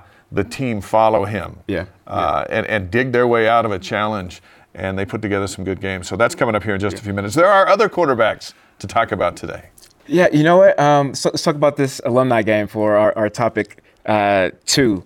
Um, which alumni game quarterback are you most excited to see play? We already mentioned it's uh, Detmer, Hall, Beck, Doman, Matt Berry, and maybe a sixth. That seems yeah. to be a, the spot left. Maybe uh, maybe a lefty from the Bay Area might be able to come late, Steve Young. late addition. But let's. Uh, let, last year's game was. I don't know how we live up to last year's game. It was a hail mary finish. Brian Keel catches the winning touchdown pass. You can't even script that. Right. Max right, Hall right. was was back at the stadium. Uh, Kevin Feterik was in there throwing. It was there's Mitch Matthews catching a touchdown. He can still get up. Yep. He can still get up. But this was a uh, was a lot of fun. The inaugural um, game at the stadium. And now we come back, and it feels like it's bigger and better as, as we look at this rosters. And that's the finish right there. And there's Brian Keel. And let me tell you, he has embellished that story every day since. Now he's coming back, yeah. and, and we'll see if he can, he can repeat it. But the fact that Ty Detmer is returning to LaVell Edwards Stadium, yeah. the only Heisman Trophy winner in the history of the program to participate in this uh, alumni game yeah. is spectacular as we watch him work. How big of a deal is it to have Ty on the roster? It, it, it's huge. Um, you know, so I, I, would say I would say this: when we started hearing, you know, the rumors of, of who was going to be, eh, you know, on. Um, as far as the, the, quarterbacks, you know, we heard Ty Detmer, we heard, you know, Steve Young, we heard John Beck. I immediately, from a from a celebrity standpoint was like, I was like, oh my gosh, oh my gosh, yeah, I get to be around. And then I started really, then it hit me, then reality hit me. And I said, wait a minute, I could be going up against these guys. Yeah. I need to get ready. You're going up against Ty Detmer. I, I need, yeah, I need to get ready, right? Like I started getting nervous. And so I, you know, went to the gym, uh, started doing some cardio. Um, and then I even, I talked to, to, to Tom Holmoe at a uh, women's basketball game. And. I said, hey, Tom, I'm trying to get ready for, for the alumni game. Do you think Kalani would let me practice with the DBs? And he, you know, he starts laughing. And then yesterday, that was my opportunity. So I, I talked to Coach G and I said, Coach, uh, well, well, first I talked to Kalani. I said, hey, can I practice with, with, with, the, with the DBs? He's like, I don't care. You talk to Coach G. So I went, you know, to, to sit down with Coach G, and I was like, I was like, Coach, are you playing? And he was like, ah, I'm not sure if I'm going to play yet. You know, he's on the roster. You know, last year this, and I may just be a sideline coach. And I said, you know, Steve Young might play, right? And he goes, oh, oh, wait a minute. If Steve Young's playing, I'm playing. You know what it'd be like to get to intercept a ball from Steve Young, and that's how I think a lot Maybe of. That's why Steve isn't on the that, roster. You know, it, you know what? So, so I, you know, with that being said, when when when you hear the the rumors and and you understand the quarterback factory, right? And think about it from a DB standpoint. We're both saying we would love to get to, to have an opportunity to intercept a ball from Steve Young. Think about on the other side, the receivers. What, what do you think about what they're saying? These guys that, that grew up watching John Beck or, or, or Ty and, and man, to have an opportunity to play with these legends is is is a whole nother level. It's one thing to go out as a player and and understand what this what this logo represents and the guys before, but it's another it's another world you know, you see you see the smile on my face and how I'm lighting up. It's another world to be able to literally be stand by, you know, side by side with these guys and be able to go to battle. So it's it's a it's a it's a big deal. And you know, I'm I'm a little bit I'm a little bit of me. I'm kind of happy that Steve isn't coming because I, I told my mom. I'm not this. ruling him out. We're just saying he's not on the roster. Okay, well, never mind then. I'm still. Let's talk about John I'm, Beck. I'm a little nervous then. John Beck is is coming back. Yep. Uh, and and he had a, a, a unique BYU story when he played for two head coaches, um, and he played young, and as he grew and developed, he turned into this amazing quarterback, over 11,000 yards, number three all time at BYU. But he has a different investment in BYU football. Let's see, he, he coached and trained Zach Wilson in the offseason. He coached and trained Jaren Hall in the offseason. He coached and trained Kedon Slovis in the offseason. He was the go between to get Slovis and BYU together to where now Slovis is the quarterback, and now John Beck's coming back onto the field. Yeah, you know, it, it's um, it's it's a, it's a, it's amazing how he's still connected, right? Well, one his career, but then two still connected. Um, and and when when I think about John Beck, I think of X's and O's, right? Somebody that just knows the game of football. And um, again, even though we're we're done and we're not playing anymore, guys like myself to to, to be around legends like this that that you can pick their brain right? And, from a quarterback standpoint, a quarterback has to know every position, like literally on his his side and the other side. And so, you know, guys that are, are smart, guys that have had experience and they take advantage and put the work in, you know, like John, there there's there's a, uh, uh, you know. Infinity amount of, of, of information that that he can give to us, and um, again, just to be around his presence um, is is is going to be amazing. And and, I, And, and Ma- what about Max? Max comes back as the defending champion, Max Hall. Also won Yeah. more games than any of the big name quarterbacks in the history of BYU. And I don't think anyone had more fun last year Oh, yeah, than absolutely. Max to just come back to BYU. Yeah. He'd been through a lot of struggles off the field over the years. He comes back, he relaxes, he throws the football around, he's around his friends. We interviewed him like five times. and uh, a smile started here, went all the way over to here from Max Hall. You, you know, it, the the thing that warmed my heart with, with Max was he he was he said, you know, I was I was really taken away by, um, you know, how welcoming everybody was. You know, the things that I went through in my past for me to come back and that not to be an issue and people to, to welcome me with, with open arms and loving arms. He was like, that that's that's that's the best feeling, uh, you know, other than than playing with you guys. And um, to, to, to me, so so when I think about John Beck, I think okay, X's and O's, you know, strategy. If I get an opportunity, I'm going to ask him about these questions. When I see Max, I'm ready to go to war. You know, and, and I may be a little bit biased because I played with him, right? Like, and he used to yell at us in, in close games, like, get a stop, and you know, all that. But he he he's just somebody that's a competitor. And and when I see Max, I'm like, yo, where I need to go? Uh, Do you want me to run into this wall? Like, do you, what, what you want me to do? You know, um, I'm I'm ready to, to fight with you. And and we talked about it earlier. Uh, quarterbacks that that have that that leadership role, that that that is Max 100% because you see him talk on the sideline, but then you see him produce, and then you see you see that little nastiness of him as well, getting people's spaces. So Yeah. it rubs off on you.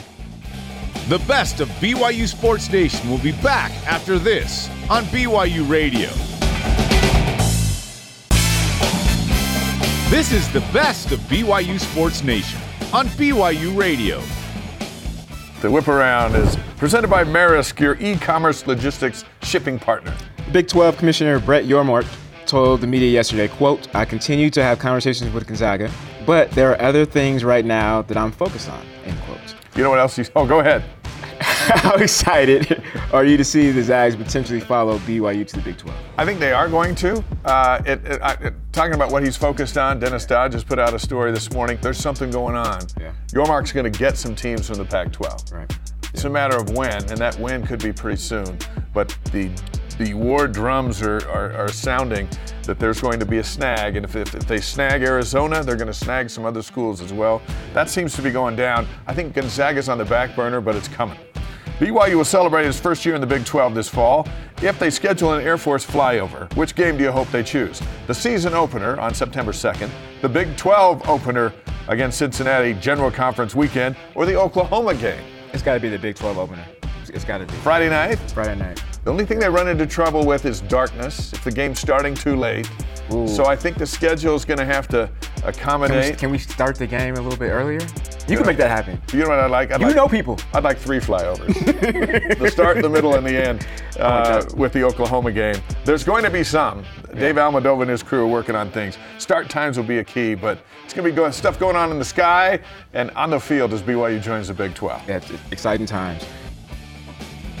That wraps up the best of BYU Sports Nation this week. Tune in next Saturday for the Cougar news you need to hear.